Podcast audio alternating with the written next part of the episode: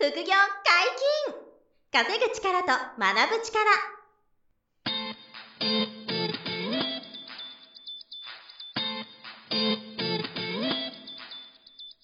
この番組は稼げるようになりたいを叶える副業アカデミーの提供でお送りいたします。副業アカデミーはあなたが副業で稼げる状態になることにコミットしたスクール。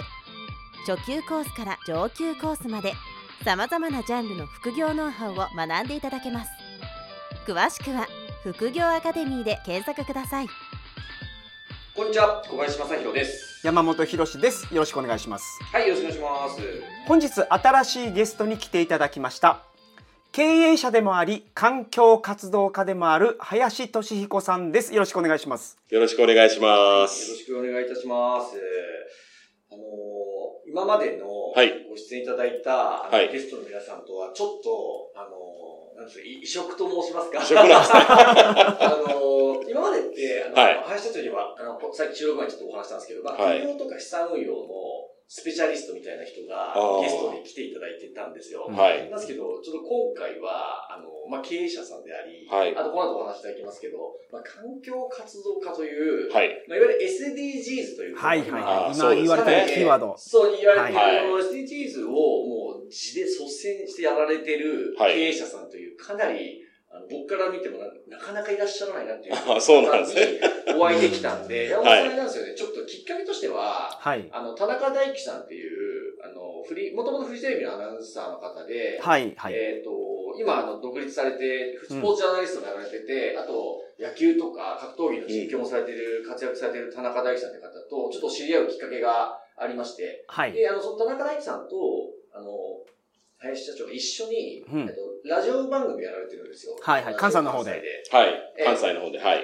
で、そこで、あの、そこに僕がゲストでね、あの、はい。出演させていただくっていうご縁をいただいて、はい。そこからきっかけで、そうですね。ちょっとあの、お食事とかもさせていただいて、はい。で、我々のポッドキャストでもぜひ出ていただけませんかっていうふうに、あの、お願いしたら、はい。開拓いただいたという、ありがとうございます。こちらこそありがとうございます。というような経緯でして、はいではい。あの、リスナーの皆さんに、はい。じゃあ、あの、林社長どんな方かというのが、はい。ちょっと第1回は、はい。自己紹介みたいな形でご経歴をちょっと伺っていきたいなと思ってまして、はい。あの、なんか、まずこういうふうに、あの、ビジ事業とかビジネスをまずやったじゃないですか。はい。その話が伺ってもよろしいですか、ああ、もちろんです。はい。えっと、今、本業、本業ですね。本業と言われるものは、うん。えっと、広告の、はい。えー制作の方の会社をしておりまして、もともとは、あの、父親が、えー設立した会社で、はい。で、うちの父親は、あの、映画の、あの、看板って言われるのを、映画のまあ、看板。絵を描いてた職人。昔のなんですよあの看板屋さんが、あの写真みたいな絵を描かれてましたよね。手書きで描くはいはい看板が、僕が子供の時はめちゃくちゃありました。はああ、ありましたよね。はい。は。はい。い。もう昭和の時代は映画の看板っていうと今みたいにこうプリントではなくて、職人さんが一枚一枚こう手を描いていく、手で描いていくっていう。業務やったんですよね。なんか写真のような絵を描く絵っていうのは、あの映画の看板が一番代表的なようなそうですね。俳優さんとかを本当に写真みたいに描いてるそうです、そうです。もう、おっしゃる通りの俳優さんはいを、こう、絵で、イラストで描いていく、絵で描いていくっていう。なるほど。はいその事業が、あもともとの出発点で、なんで、はい。うちの父親も、まあ、いわいわゆる画家っていうか、はい。そういう、あの、部分やったんですよね。そういう。そうですそうです。はい。あれも大きいサイズですもんね、看板っていうのは。そうですね。うん。もう、顔一枚が、うん。まあ3メートルとか4メートルとかっていう、そういう大きさですからね。ちょまあ人の気がつかない2 3倍間になくなってましたね、ああいう文化が。なくなりましたね。はい今ははもうない、ないですよね。ないですね。グラフィックに変わってから、もうインクジェットの。のプリンターで出されるっていう、そうですね。はいはいはいそういう時代ですよね。い。あ、だから昔はああいう大きなプリントっていうのができなかったから書かれてたんですかね？できなかったです。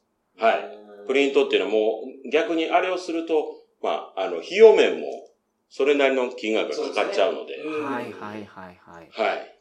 今はもう逆転しますけどね手書きで書くと逆にそれが高くつくっていうね。逆に。はい確かに。はいはいはい。その職人から、まあ、看板、看板屋さんっていうところが出発点ですかね。うーん。はい。で、それが、まあ、今年で54年目をもう迎えて、はい。54期。はい。うんそうですね。すごい。で、まあ、グラフィックに変わってきたので、まあ、その辺をこう、うまく活用しながら、まあ、弊社は、その、かいわゆる屋外の看板であったり、うん。えーインテリアの装飾をしたりとか、はいはい。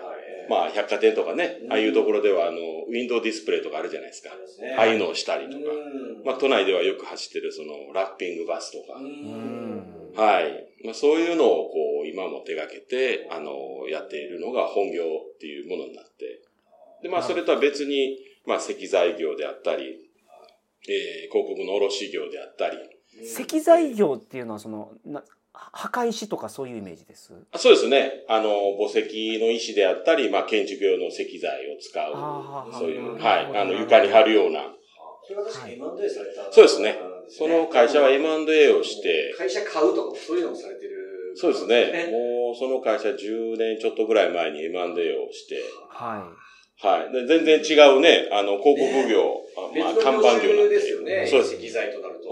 全く知らない業界でしたけど、うんまあ、あの、社員さんも含めて、そのまま、こうね、うちで、あの、グループとしてさせていただくということで、十数年前に、あの、そちらを M&A させていただいた。そうですね。い。はやっぱりその看板屋さん映画のそのポスターを書いてたところから今の形に変わるところってすごい変革があったと思うんですよ。まあ時代の流れに乗って変わられたんだと思うんですけど、ね。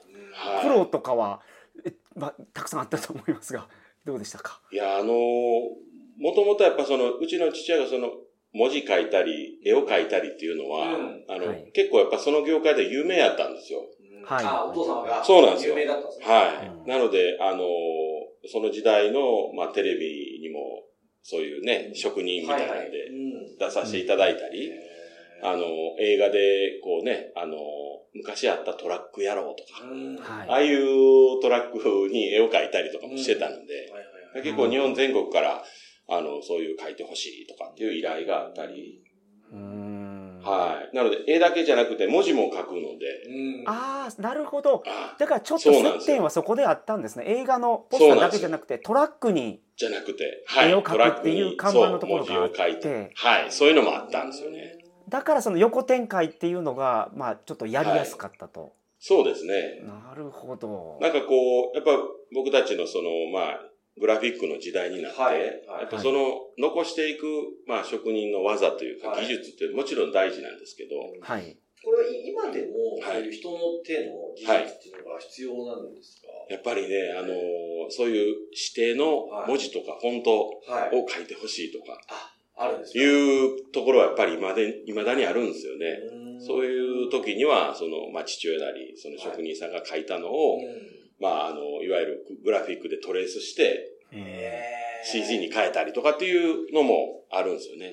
やっぱり文字、フォント使うと、まあ、誰もが使ってるフォントを使えるので、まあそうですね。同じ形になりますからね。でも日本に、世界に一つしかない文字を書いたりとか、やっぱもう、一回しか書けないので、同じ文字を書いても、はい。職人の技でも、やっぱ同じものは二度と書けないので。そういう意味で、その、ネーミングをつけるときにうん、ぜひ書いてほしいとかっていうのは、やっぱり今でもありますよね。職人さんが今もこういらっしゃるんですか？まだ。そうですね。で、今、うちの父親もまだ健在で84歳なんですけど、お父はさんは今まだはい書かれるんですか？い。もうなんかあるときはちょっと書いてっていいう。そこだけはもう書いてもらいますね。あちなみに、林社長ご自身は、そういう修行をしたんですか、え絵とか、僕もね、ずっと父親の、やっぱりこう、幼少の時からその姿を見てきてたので、はいはいはいあのはいはい。そのグラフィックと入れ替わる時期ぐらいはい。の時っていうのは、僕も文字を書いてましたね。へ絵を描いたりね。もう今そうですね、今書けとなれば、ちょっともう僕は書けないと思うんですね。お父様のがもう、まあ、父親はもう全然未だにこう筆を持って、はい。必要があればやるぞはい書きますねやっぱり。僕が子供の時近所に看板屋さんがあって、あの五ありました色体みたいなやつを筆で書くのを、はいはい。あの家はいのそ外でやるんですよ晴れた日に。うん、うん。それを子供の時見てましたねそういえば。あ上手に字書くなと思って。そうですねそういうのですよ。いわゆる本当まさにそういうところですよね。へうん。もあの、そのグラフィックとか、はいその手書きじゃないものに時代がこうシフトするところ、そのタイミングでもう、あの、林社長が継継承したとか承継したみたいな。いや、まだその時代は父親が、まあ代表としてやってましたね。はい。じゃあもうちゃんとその時代に合わせて、お父さんの世代から、あの、事業も少しこう、そうですね比率を変えていきながら。関わり出しましたよね。やっぱり、まあ僕はその、あの、まあ海外にちょっと行かせていただいたっていうのもあったのでやっぱこうアメリカとか行くと、そういうサインとか、えー、広告っていうのはやっぱりはい。もう日本よりもやっぱ10年も先はやっぱり未だにやっぱり進んでるので、やっうんぱそういうのを見ると、こういう時代がもう来るな、日本にもっていうのはやっぱり取り入れようっていうのはありましたよね。父。父親がそういうのありがたいことに、じゃあ、あの、あなたが言うならそういうこともやっていこうよっていうことで、でそういう、こう、今ね、あの、皆さんデザイナーが使われるイラストレーターを使って、はい。そのグラフィック商用とかいうのをだんだん取り入れ出したんですよね、やっぱり。はなるほど留学されているんですよねい。。そう、そうなんですよ。あの、ど、どちらに行かれてたんでしたっけ？えっと、シアトルに、シアトル。はい。もう、あの、イチロー選手がいたとこですよね、もともとね。シアトル。い。はい。そうか。でももう、今私が55歳ですから、え僕が、えっ、と、高校卒業してすぐ行かせていただいたんで、行ったあんで。じゃあ大学は向こうで。そうです、そうです。なるほど、なるほど。はい。なのえで、もう何年なんですか ?37、7年ぐらいですか、はい。はいうんぐらい前になるので、はいもう、もちろんインターネットもないし、うんその頃はないです よね。はいないですはいはい。ないですもうなるほど。メールっていうのは基本的にはもう手書きで、はえー手紙を書くという申エアメールい。ですか、じゃあ。エアメールですね。はいバイエアメールって書いてましたからね、封筒に。書いてましたね。そうです。は手書きで書いてた。い。そう。その、あの赤字でエアメールで書いてましたね、昔。そうです、そうです、そうです。はなるほど。い。その時代ですよ。あうん。なるほど。それで、えっと、もう、日本に戻られたのはおいくつの頃だったんですか？だから僕はもう結構ね、その、シアトルに行ってた時もいろんな、あちらこちらに移動してたんですよね。はいはいはい。で、アメリカから戻ったのは、い一旦は22でぐらいで戻るんですけど、はで、またすぐ、えー、オーストラリアに行ったり、い。はいはいはいで、オーストラリアで1年半ぐらいいましたかね。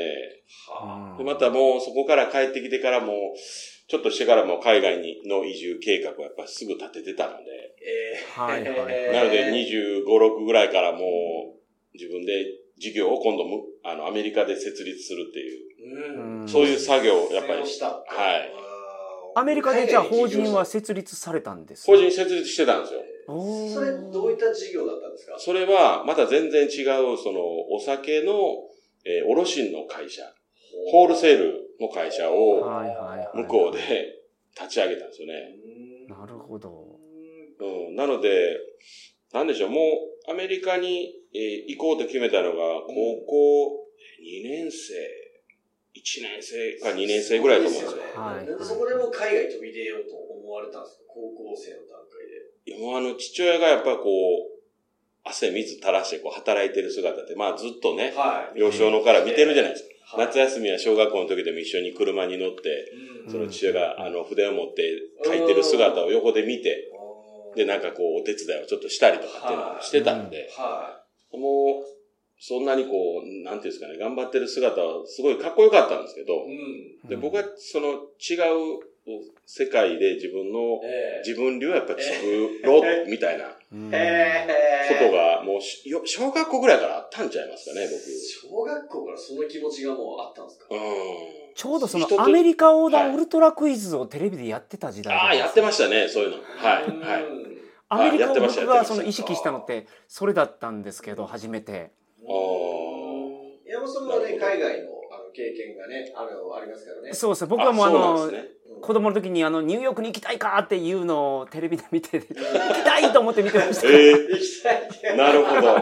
えじゃあそれでもう大学生になる年の頃には、あの、アメリカ行かれえて、そうですねで。その後戻ってきたけど、オーストラリアにもオーストラリアに行行っってて、で、25、6歳で起業したと起業した。はい。その事業はどうなったんですか、その後。えっ、と、その25、お6で、はい、お酒の卸を向こうで、うんあの、設立、まあ、グアム島に設立したんですよ。はい。で、あそこはこうアメリカの準州やったので、うんうんうん。まあ、まあ言えば、その、ビザを取るときうんに申請もして通りやすかったんですよね。なるほど、なるほど。なるほどそういう理由があったんですね。そういうのももあって、あの、その高校時代に、えーやっぱその先ほど言ってた、あの、手紙で、その、現地の弁護士さんに、あの、連絡して、はい。えこうやりとりとかしてたんですよ。ハワイもしましたし、アメリカ本土どっか、ロサンゼルスかどっかちょっと僕忘れましたけど、うん。なんかそういうのを、あの、してたんですよ。はい。はい。で、その中でこういろいろ調べて、あの、こう考えていくうちにうん、やっぱりだんだんだんだん、あの、そのグアム島っていうものが見えてきて、はい。あ巡州かここみたいな。はほんで、オーストラリアから帰ってきた時も、こう、そっちにちょっと観光で行った時い。に、え現地の、まあ、弁護士さんに相談行ったりとか。まあ、それにちょっと英語は、まあ、ちょっとはできてたんで、はい。その辺でこうやり取りしながら、どこが本当に取りやすいかみたいなのやっぱりやり出したんですよね。はい。はい。はい。うん。アメリカでその法人作るのって簡単にできるもんですか、日本人がいいんじゃないですか日本人がアメリカで作るっていうと作ったことないから分かんないですよその、その時代はですね、僕が一番欲しかったのはやっぱビザが欲しかったんですよ。うんはいはいはいグリーンカードが欲い、しいっていう、もともとは移住のしたかったんで、グリーンカード欲しいなと。はい、でグリーンカード取るには、その、えーまあ、まず会社を作ってビザを取った方が、うんそこからの方が、うんね、あの、申請しやすいなと。そういうのもあっなたんですよ。はいはいうん。国によってはそれでやられてる方も今もいらっしゃいますもんねいますいます。ねはい。うんはい。その時代はまだ、あの、その会社を作ってビザを申請するということが、まだやりやすかったという。はいはいはいでやっぱりその、海外行く、まあ日本も一緒なんですけど、設立した後、やっぱ納税をするというのが非常に大事なので、その国で。うんうん。その納税をしてれば、うんあの、そのビザも、あの、まあ言えば、エクステンション、こう更新するときも、うんまあ容易にさせてもらえるので。なるほどちゃんと税金を納めてるそうです、そうです。だから赤字ではダメなんですよ。ああなるほどそそうなんですれポイントですね日本結構そうなんですよ。日本で、あの、ね、か外人の人が設立する場合も、おそらく同じやと思うんですよね。えーはいはいはい、うん。じゃあ会社の登記残ったままもビザが出ないから行けないみたいな状況になっちゃうそう、そういうのもありまます。そういうのもあります。はい。現地の人を雇いなさいとかって、いろんなルールがやっぱりあるんですよ。はいはいはい、はい。やっぱり難易度が高そうですね。そう聞くと。やっぱりそういうのはー日本の創業でも、まあまあね、皆さん大変ですけど、ですけどね。海外で起業するなんて花見大抵じゃないですか。ね言葉の壁もまずある。まあまあまあね、ね言葉の英語の壁がない、なくなってるのがすごい、それも有利でしたけど、でもなん、か僕は、あの、正直、その、シアトルに高校卒業して行った時もそうなんですけどう、んもともと英語喋れなかったんで、ああ、もともとは。うんもともと喋れなかったんでね。あやっぱりだからそのアメリカに行く、シアトルに行く、シアトルに到着してから、あの、まあさあどうしようじゃない、なるじゃないですか。えはいはいはいで、別に入学だけは学校はもらってたけど、ーはいはいはいはい。で、僕悲しいかな、うん。ホームステイ先も向こう行ったらなんとかなると思ってたんですよ。はい。あ、そう。じゃあ用意せずにもう行ってるんですか？あ、もう全然住むとこ決まってなかったです。なるほどそうやっぱり勇気で行ってますね そうですね。もうだから、父親からもう、もらった、まあ、これで行ってこいと、もらったお金を握りしめて、ははいえっ、と、行った時に、あの、今で、今もあるのかどうかちょっとわかんないですけど、ヒシアトルのダウンタウンにあるヒルトンホテルに2泊だけい。はい。予約してたんですよ。は。ないるほど2泊だけ。2泊だけ。でも2泊のうちに僕はもうホームステイ先も決まるって、なんかもう、自信が持ってたんで、で、はいそれだけ行ってまあ、あの、3日後にはもうホームステイ先が見つかって、そっちに、まあ、荷物運べばいい見つかったんですね すごい3日で見つかったんですか？見つからなかったんですよ。見つからないっすよね。見つからなかったんですよ、結局は。はいそれはね、はいすごいですね。そこの準備なく行ってるんなくですね。。なので、まあ、あの、今も同じやと思うんですけど、うんやっぱこう、自分でやりたいと思うと、まあ、ど、どうにかしてやろうって思うじゃないですか。なるほど確かに確かに。なんでチャレンジが大事ということですねこの番組でもまあ、そう、そう、そうですね。あのー小林さんが何度もあそうなんですけかどもう、とにかくやってみてと。はいやってみてから考えようみたいな話もしょっちゅうしてるんですけど、みんな行動ができないじゃないですか。そうそうですよね。いかに大事かっていう話もしょっちゅうしてるんですけど、あまあまさにそれですよね。で僕もなんかもうその、激しいバージョン。ですね。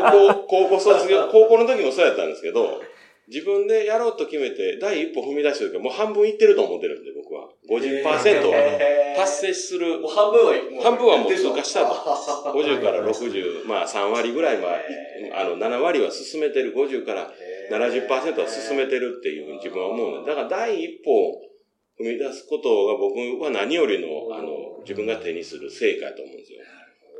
その皆さんやっぱ考えて考えて考えた結果、はい実行できないっていう方が結構いらっしゃるんですけど、そこをはい突破するコツっていうのはなんかありますか？あー僕さっき山本さんおっしゃったように、かんはい考えに考え抜くじゃないですか。はい。でも僕の中ではその、やらない理由を考える方は考えるとは、あの、考えるっていう位置に入れてないんですよ。なるほど。やらない理由マイナスマイナスのそのシチュエーションを考えるってことは、自分の考え、そのやるための考えには入れない。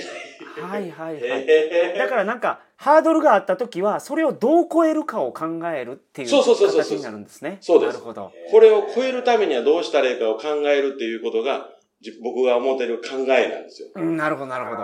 はだマイナス要因のとこは、こう、不安っていう部類に入れちゃうので。いはいはいはいはい。実際そうですよね。そうなんですよ不安の部類ですよね。うんでも考えるところの、あの、器の中に不安のところも絶対入れるじゃないですか。はい。大体人でそう一般的に入れちゃって。一般的には行動が決まるんですよね。はいうんだからほぼほぼ踏み出せないはずなんですよ。そうです、そうです。うん僕はもう不安と考えは別個もんなんで切り分けて。切り分けて、なるほど。やるためにはどうしたらいいか。うんこれを達成させるためにはどうしたらいいか。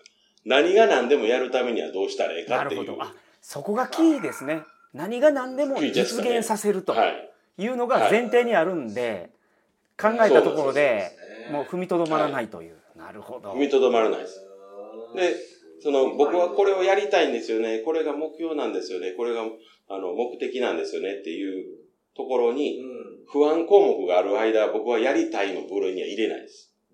はいはいはい。そもそも。不安項目があったら、やりたいの部類に。部類には入れないんです。入れないです。あやりたいって言わないです、だから僕は。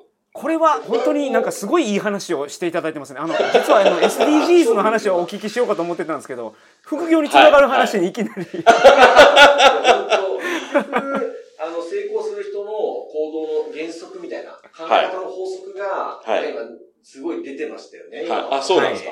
いや、そうです、そうです。よね。そういう自覚自覚がお持ちでなく、はい。当たり前にやってるっていうか、うんだから、こう、結果が出てたり、成功してるんですけど、はいなんか、みんなそれ普通でしょみたいな風に、林社長としては感じてらっしゃるっていうことまあ、ですそう、よね。そうですよね。あそうなんですかみたいな今リアクションだから。どっちかいうと、そう、そうですね。だから壁が現れてもその壁で止まらずにこれをどうやって越えようとか、どうやってくぐろうかとかはい。どうやって壊そうかみたいなことを真剣に考えると、あ、そう、そうですね。そういうことですそれが考えるっていうことだと、僕は捉えてます。不安がああるうちは、はいやりたい、やろうっていうふうにならないってことは、その不安を払拭するためにも、すごい前向きに解決を考えまくってるっていうことなんです考えますね。あーそれで、はい。不安がもうないと。なったらやるし、やるし以外理由はな、やらない理由ないだろうということでもう実行するみたいな風なことなんですね。そうですね。なんで、こう、まあ、僕の友人とか、あの、その若、若い、まあ、はいさ社団法人もやってる、その、そこにいる学生とか若い子の話を聞いたときに、えいつも言うのが、い。いや、僕これをやりたいんですけど、どうしたらいいですかねって言うんですよ。多いでしょうね。うん聞いてくるんですよ、そういうの。うんはいはいどうしたら、えどれぐらいやりたいかが僕には分かんないんですよ。え、それどれぐらいやりたいと。なるほどで、いや、いや、僕の中ではやりたいんですよ。じゃあ、じゃあなんでやらないのいや、でもこれがあってね、こうあって、うん。例えばうん、えーお金がないし、時間もないし、学校も行かなきゃいけないし、とかって、まあ言う、言うじゃないですか。うん。で、その時に、えそれでもやりたいのって言うたら、うん。やりたいんですよね。じゃあやったらっていう。うん、とてもシンプルですね確かに。シシンプル、シンプル。全部聞いた上でほんでほんでそれでもやりたいって聞くだけで。うん、そう。で、それ聞いて、シンプルだ。それでやらないってことは、あ、本気でやりたいと思ってないってことやねっていうことなんですよ、僕は。なるほどうんいや、副業も結局、はい副業で稼ぎたいとか、うん結果出したいっていう気持ちがめちゃくちゃ強いくなった人は、はい。もうおっしゃった通りで、無意識で、あの、副業をやる時間を作るんですよ。うんあ、副業ってその本業だとやるじゃないですか。はい。だから時間の演出が課題なんですよ。はい。で、それを理由にできないっていう人、まあそうでしょうね時間がないと。はい。でもやっぱり、今おっしゃった通りで、結果出す人って、結局もうやるって決めてるし、はい結果出したいと思ってるから、うん。うん勝手に時間作るし、あの、一日何時間やらなきゃいけないんですかじゃなくて、はい。やれるだけやりたいみたいな、まあそうです一応切り替わって結果出てくるんで、やっぱり、そういう、こう、なんていうか、根本同じですよね。結果出す人の特徴というか。いや、もう本当そうですよね。ななんでそこまで絶対それでもやりたいって思え、思うのかですよね。うんその目標、目的が本当に達成したいものに、こう、なんですか、消化させるっていうか、レベル上げていくのってなんか工夫があるんですか、うんコツというか。いや、なんか僕思うのは、うんあの、いろんな人とお話を聞いたときに、うんやりたいと思ってるんですよっていうワードを使ったときは、この人やらないなというふうに僕はもう、分かってます。したいと思ってるしたいとか。うん。いや、僕はそうよりも、やりたいというよりも、やるんですけど、どうしたらいいですかって聞かれたら、あこいつ本気やなと思うんですよ。ああ、もうやるのがやるって決めてるなっていう やりたいはやるって決めてないんですよ。これはでも人間のよ弱さはその言葉に出ますからね。うん迷ってると、やりたいと思ってるんですけど、うんってなっちゃいますからね。っていうこれやるんですけど、どうしたらいいですかっていう風になったらもう覚悟が決まってるもう覚悟決まってますからその違いですよね。はい。やろうと思ってますの、思う使った時点で僕はもう、この人まだやらないなっていう。これは本当にそうですね。耳が痛いこともあるななるほどなんかや痩せたい、痩ですねせたいんですよ。痩せたいんですよねやらないじゃないですか。痩せる気ないじゃねえかよ、みたいな。今日から僕やりますって言うたらもうやるはずなんで。痩せたいですとか言って。はいうんなるほちょっとあどの、実は今日は SDGs の話までお聞きしようと思ってたんですけど、はいちょっと我々に興味がある話が出てきたのでそこをちょっと全然続いてない一回ちょっと第一回は、はい第一回の方でさっきのあのアメリカ、海外での、はい。グアムでの起業の話もちょっと途中だったんですけど、あはい。それもどうなったかと、はい。その後なんで日本でビジネスでやられてるのかあそうですね。それもちょっと次回以降また伺いながら、はい。そうですね。産業活動家のお話も次回以降はい伺っていきたいと思います。よろしくお願い。します。どうぞよろしくお願いします。本日もお疲れ様でした。ありがとうございます。副業解禁稼ぐ力と学ぶ力。そろそろお別れのお時間です。お相手は小林正宏と、林俊彦と、山本博史でしたさようならさよな。ら。この番組では皆様からのご質問を大募集しております副業に関する疑問質問など副業アカデミーウェブサイトポッドキャストページ内のメールフォームよりお送りくださいませ